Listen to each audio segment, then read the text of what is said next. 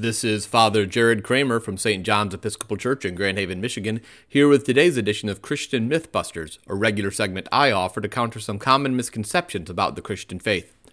Tomorrow, many families in our community will be finding ways to celebrate the Thanksgiving holiday. It will certainly be a Thanksgiving unlike many of us have had before. At least, I hope it will, given that there is still a global pandemic killing thousands of people. Please, please make good decisions. Around this time, I'm always struck by posts on Facebook and social media of happy Native Americans giving large plates of food to kindly Puritan colonists, a kind of general nostalgia for a world now gone.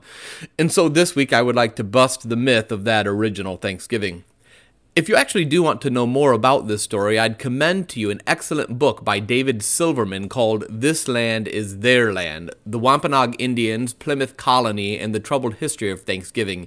In it, Silverman lays out much that we have learned about that original Thanksgiving, much that had been covered up by myth and historical inaccuracy. He's also clear about how the continued retelling of the Thanksgiving myth wounds not only the still existing Wampanoag Indians, and yes, there are still some, but all Native people who see their history erased by quaint and invented stories. So let's start by clearing up a few things. First off, for at least 12,000 years, if not longer, the Native American people lived in this country. By the time the Mayflower arrived, this was not first contact. There had already been a century of contact between Native American people and the Europeans, and it wasn't a kind and gentle engagement of brave explorers and native people. Instead, it was more often bloody slave raiding by the Europeans. When the Pilgrims arrived, some of the Wampanoag already spoke English, had even been to Europe and back. The Wampanoag reached out to the English at Plymouth in the hope of an alliance to help them in the ongoing battle with the Narragansetts. They had already been decimated by a pandemic, and this was one of their last hopes. Unfortunately, the Europeans responded to this kind overture by the Wampanoag by, over the next 50 years, stealing Wampanoag land, spreading European disease, and exploiting their natural resources. As tensions increased, the Europeans insisted that the Wampanoag surrender all their guns.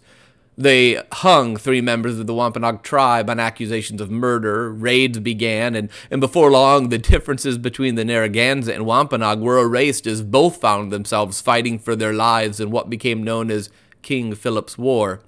A war so named because the Wampanoag chief, Metacom, had adopted Philip as an English name when relationships were friendlier long, long ago. By the end of King Philip's War, 1,000 colonists had died, but 3,000 Indians were killed.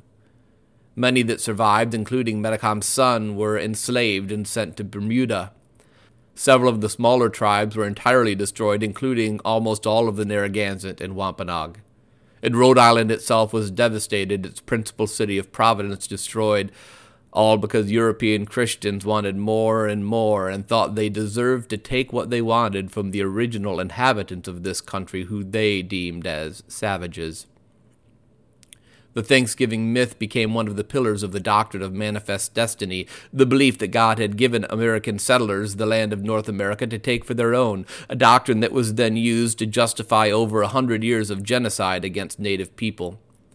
My own church, the Episcopal Church, has officially repudiated the doctrine of manifest destiny and our own part in this sad portion of American Christian history.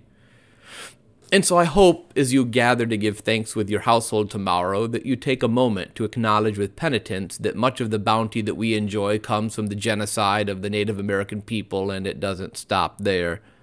Much of the bounty that we enjoy comes from hundreds of years of slavery, comes from continued oppression of minority groups comes from so, so very much we should not be thankful for. I hope instead we're thankful to historians who have insisted on telling us these uncomfortable stories we don't want to hear. And I hope our sense of penitence for the past pushes you and I toward concrete actions to bring justice to disenfranchised Native people today and to be opponents of ongoing acts of genocide in our own time.